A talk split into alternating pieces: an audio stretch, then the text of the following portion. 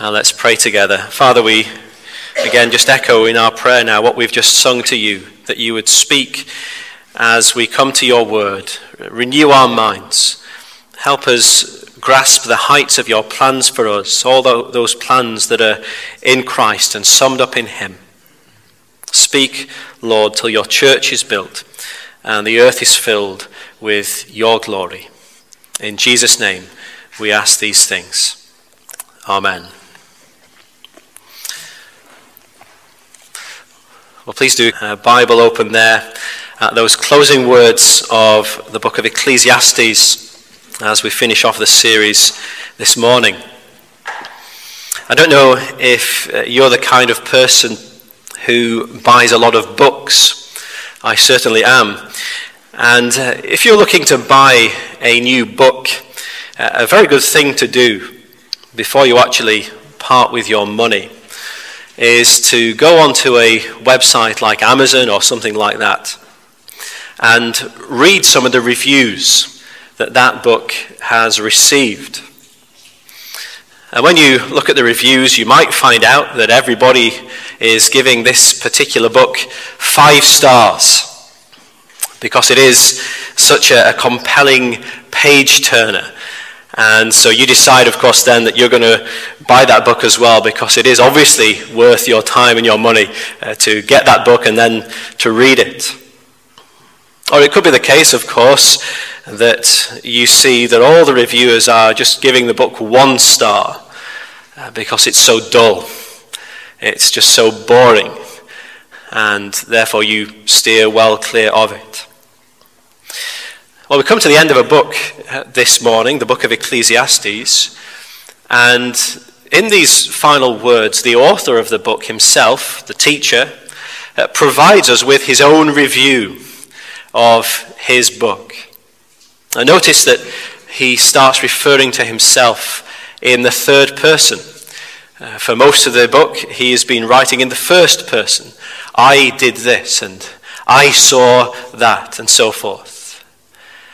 But now he adopts the third person as he writes. He just refers to himself as the preacher or the teacher, depending on how it's translated in your version. And you see what he's doing by stepping into the third person is he's, as it were, stepping back from his work uh, in order to try and look at it and review it. What does he make of this book that he has written? What kind of book is it? What's his review? And why, therefore, is it worth our time to read and study this book as we have done? And we'll see that in verses 9 to 12, that he gives himself a five star review. Now, maybe that sounds a little bit arrogant at first, but I'm sure you'd agree that this book deserves uh, such a high rating. Let's see uh, this five star review uh, this morning. Here's the, the first star, if you like. Uh, the first star is this that it's authentically human. This book is authentically human. And what I mean by that is that this book was written by a real person grappling with all of the realities of real life. So it wasn't a book that was written in an ivory tower, so to speak, by some kind of detached philosopher who didn't really know what real life is like out in the real world. And nor did this book just land from the heavens in the lap of this teacher, ready for him to just publish it straight away. And nor did God dictate the words of this book to the teacher. God just kind of said it word for word, and the teacher just had to sit there and just write it all out. Sometimes that's what people think that as Christians we believe about the Bible, but of course that's not true at all. Now, this, you see, is an authentically human book. It's a book that was written by a real person, and this person was grappling with all the realities of real life. So look at what he, he says there in verse 9. Besides being wise. So he, he starts off by saying that he was in a position to write this book because he himself was someone who had learned wisdom. He was a wise man. And if we take it that the teacher is in fact Solomon, which is probably the case, uh, Scripture tells us just how wise he was. So 1 Corinthians, sorry, 1 Kings chapter 4 says that Solomon spoke 3,000 proverbs and his songs were 1,005. He spoke of trees from the cedar that is in Lebanon to the hyssop that grows out of the wall. He spoke also of beasts and of birds and of reptiles and of fish and people of all nations came to hear the wisdom of Solomon, and from all the kings of the earth who had heard of his wisdom. And being wise himself, uh, the teacher didn't just keep that wisdom to himself. No, he passed it on so that many others could benefit from it. He says, besides being wise, the preacher also taught the people knowledge. And the rest of verse 9 tells us how hard he worked at this, weighing and studying and arranging many proverbs with great care. He's saying he worked really hard at writing this book. He did a huge amount of research. He did a huge amount of thinking. He really grappled with the reality of what life is like here on earth in this fallen creation, what it's like to live under the sun. What is real life really like? And I hope you, you've had a sense of that as we've worked our way through this book, that it, it strikes a chord with us, doesn't it? Because it reflects our own human experience of real life. You've listened to this book and you've been able to say, yes, that is what life is like. He, he's talking about the human condition as I experience it today as well. And the teacher looked at life from every possible angle, didn't he? He was like a scientist, uh, testing every possible hypothesis. And then, when his research was done, he, he put the book together with such meticulous care, like an, an artist crafting a masterpiece.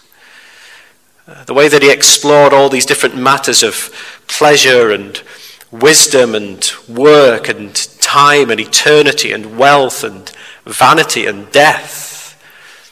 He weighed these things, he studied them, he arranged his material, he put it together with great care. It was a labor of love for this man to write Ecclesiastes. And for that, it gets its first star. This book is authentically human. It's written by a real person grappling with real life. And more than that, this book is also beautiful and true. That's the second star in this review. This book is beautiful and true. That's the point in verse 10, isn't it? Ecclesiastes, it doesn't read like an academic research paper, even though, as we've just seen, a great deal of research went into it. Uh, that is, it's not a book that is factually true and yet at the same time boring to read. No, the teacher made sure that he wrote the book in such a way as to make it beautiful for someone to read and someone to listen to. He says the, the preacher sought to find words of delight. As he was writing this book, you can uh, imagine him sitting there at his writing desk, and from time to time he pauses and he, he looks up and he ponders. How should he put this next verse? How should he convey that particular truth in a way that is pleasing to the ear? What turn of phrase is going to capture the attention of his readers? What vivid picture can he use to illuminate the mind and to thrill the heart? And again, we, have enjoyed the fruit of his labors as we've listened to this beautiful, delightful book, haven't we? Think of the, the ebbing and flowing poetry of, of chapter 3. For everything there is a season, and a time for every matter under heaven. A time to be born and a time to die. A time to plant and a time to pluck up what is planted. A time to kill and a time to heal. A time to break down and a time to build up. A time to weep and a time to laugh. A time to mourn and a time to dance And remember also the beautifully poetic description of dying that we looked at in the passage we were studying last week. He says, Man is going to his eternal home, and the mourners go about the streets before the silver cord is snapped, or the golden bowl is broken, or the pitcher is shattered at the fountain, or the wheel broken at the cistern, and the dust returns to the earth as it was, and the spirit returns to God who gave it. Now, there are other examples we could give, but the point is that Ecclesiastes is beautifully written. It's written in such a way that it's a delight to us as we read it. There was an American author in the early 20th century by the name of Thomas Wolfe. Maybe you've heard of him. Uh, he was an excellent novelist himself, a, a beautiful writer. And he wrote these words about the book of Ecclesiastes. He says, of all I have ever seen or learned, that book seems to me the noblest, the wisest, and the most powerful expression of man's life upon this earth. And also the highest flower of poetry, eloquence, and truth. I am not given to dogmatic judgments in the matter of literary creation. But if I had to make one, I could say that Ecclesiastes is the greatest single piece of writing I have ever known and the wisdom expressed in it the most lasting and profound. And it's not just that this book is beautifully written, as well as that, it's all true. It's all true. Now, the other day, I, I finished reading a book called Beowulf. I'm sure that some of you have heard of it. It's an epic poem, it's over 3,000 lines long. And it's considered to be one of the finest pieces of poetry ever written in the English language. And uh, so I, I thought I'd give it a try. And yes, it was beautiful to read. I enjoyed it a great deal, but you see, none of it was true. If you've read it, you'll know that it's all about slaying dragons and, and this kind of thing. It was a delight to read, for sure, but it wasn't true. And you see, the, the teacher didn't just look for words that were delightful. He wasn't just interested in giving us a good read. As well as that, he wrote uprightly these words of truth. And again, you, have sensed the truth of this book as we've listened to it, haven't you? It, it has the ring of truth to it. It is a true reflection of what life is indeed like under the sun. The teacher doesn't pull any punches. He doesn't sugarcoat things. He doesn't make stuff up. Now, he has spoken the truth to us, and he's done so in a beautiful way. And it's for this masterful combination of beauty and truth that the book gets its second star in this review. And then here's the third star that the book is sharply and firmly instructive. It is sharply and firmly instructive. Now, the teacher gives us two of his vivid pictures to get this point across to us. Uh, the first is of goads. He says, The words of the wise are like goads. Now, as you probably know, a goad is a, a stick with a sharp point. and a, a shepherd would use it to prod a sheep which is going astray. Now, it's not comfortable for the sheep, but it is what the sheep needs in that moment in order to stop it from getting lost or getting into danger. And that's what this book of wise words is like, says the teacher. Uh, he's been prodding us with this sharp wisdom because we're like sheep who are prone to wander astray, prone to get lost, prone to getting mixed up in foolish thinking and then foolish living. And so, from time to time, as we've listened to this book, the teacher has given us this sharp prod. Someone has said that the book of Ecclesiastes is God's cattle prod. That's what this verse is getting at, isn't it? He's been prodding us in order to get us away from foolishness and get us back to the path of wisdom. And at times it's not been comfortable for us to listen to what the teacher has to say, but it's always been for our good. And in our foolishness, we think that we can find true and lasting satisfaction in the things of this world.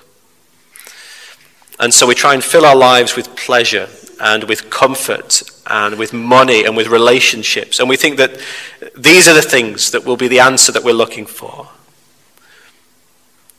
And then the book of Ecclesiastes comes along and prods us sharply, tells us to stop being so stupid, because all of this is vanity.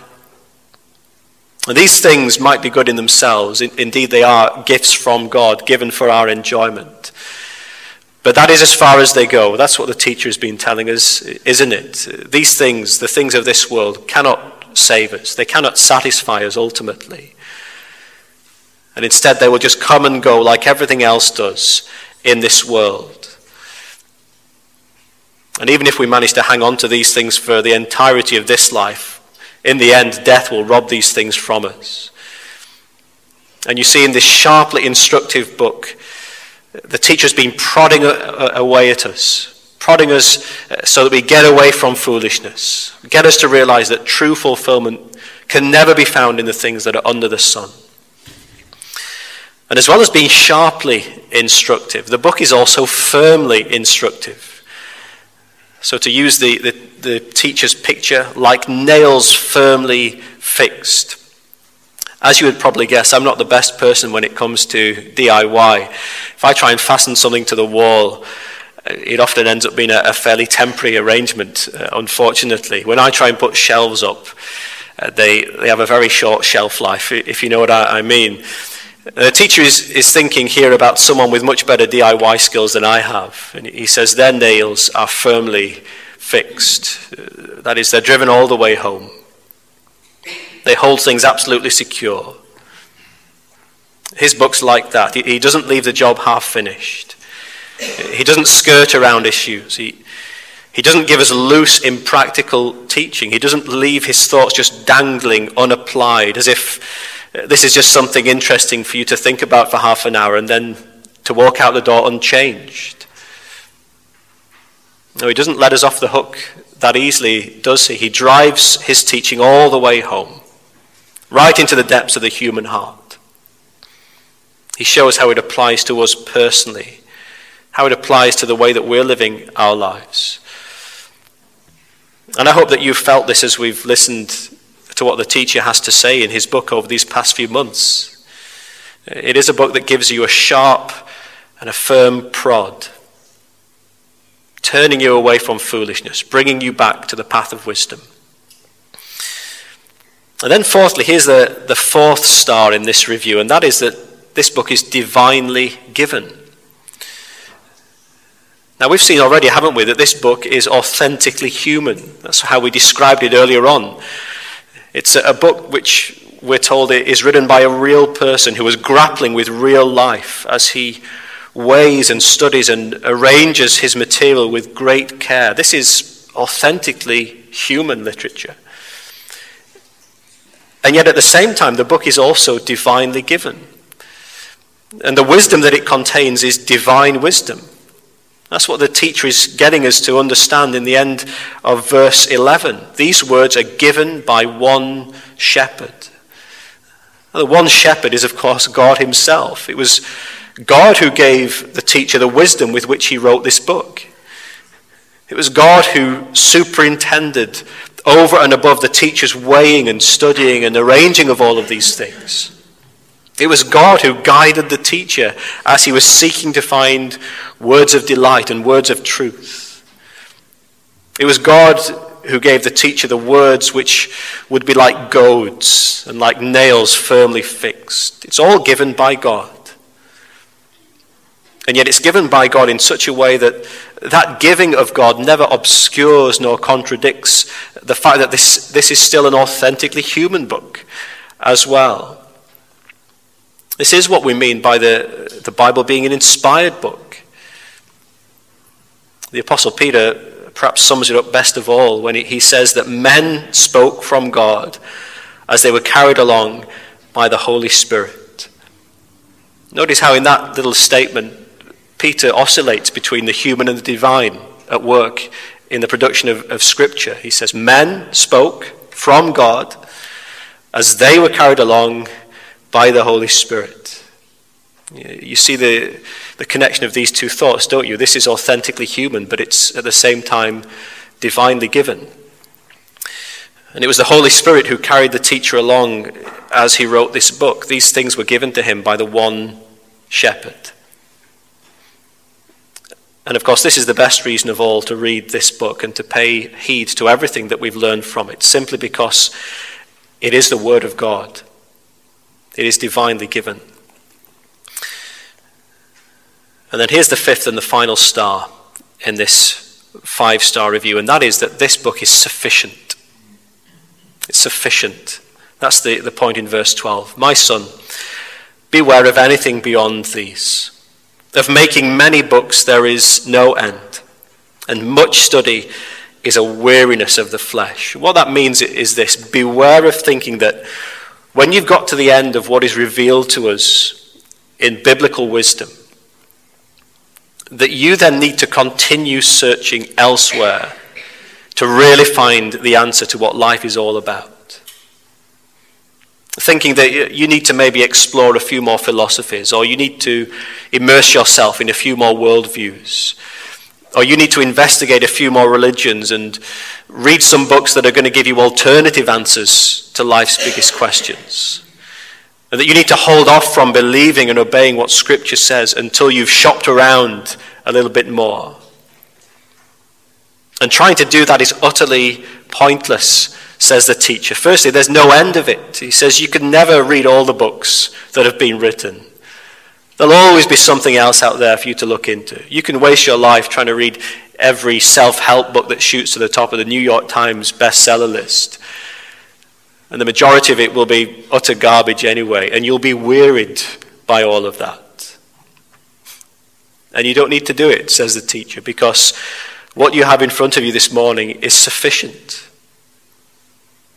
This is all you need. The wisdom you find in this book of Ecclesiastes is, as we have seen already, authentically human.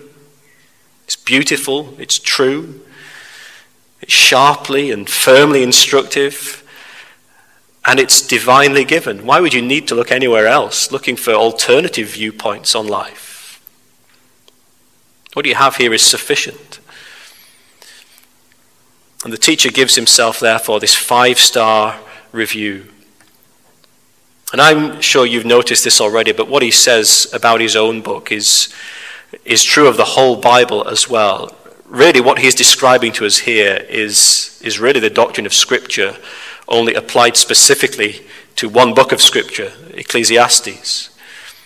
Because all of Scripture, of course, is authentically human, beautiful, true, sharply and firmly instructive, divinely given, and sufficient.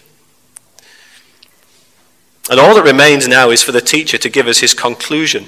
In some ways, it's strange, isn't it, that the review of the book comes before the conclusion of the book.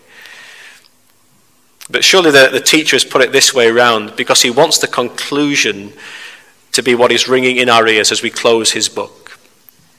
What is his conclusion?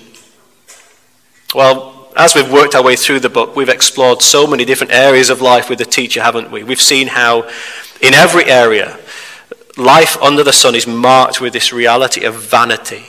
That is, things come and go. Nothing really lasts, but nothing's really new either. And the things of this world always fail in the end to give us true, lasting satisfaction and fulfillment. And death casts its dark shadow over everything in this life. So, what's the conclusion? What is the answer then? Well, the teacher says the answer is very, very simple. He says, The end of the matter, all has been heard. Fear God and keep his commandments, for this is the whole duty of man. And that's it. That's the conclusion. That's it in a nutshell. This is the answer of how life under the sun, here on earth, in this fallen creation ought to be lived. Fear God and keep his commandments. Now, what does it mean to fear God? In his commentary, David Gibson says it, it is to regard God with all the adoration, love, and obedience that rightfully belongs to him.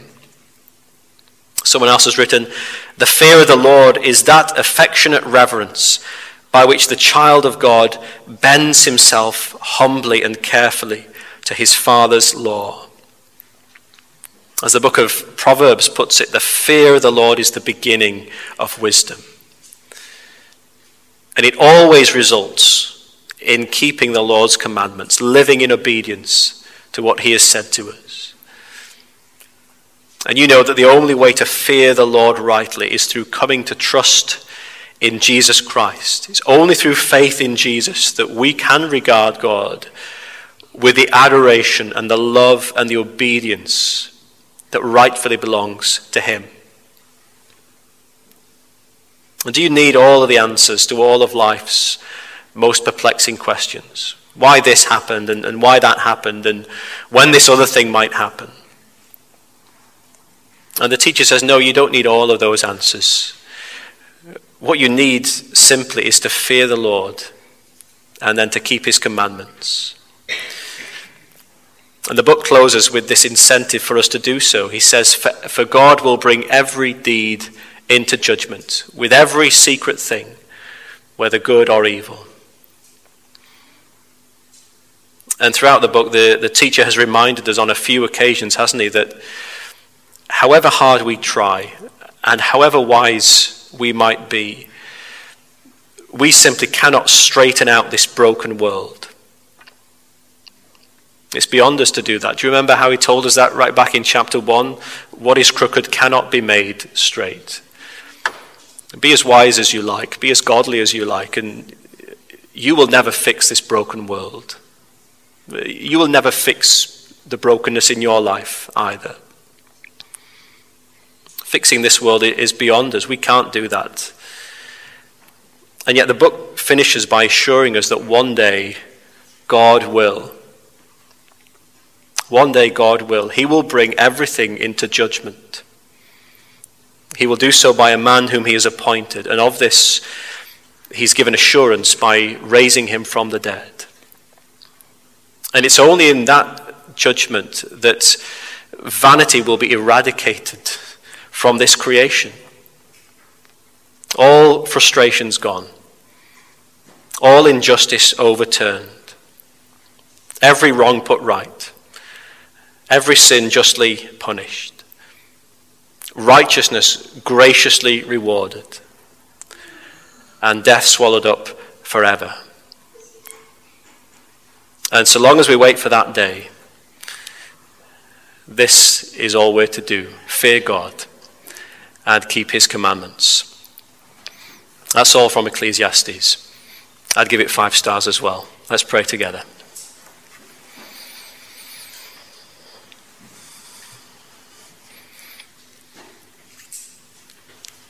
Father, what a blessing it has been for us to listen to what the teacher says to us in this book of Ecclesiastes. There is no other book quite like it.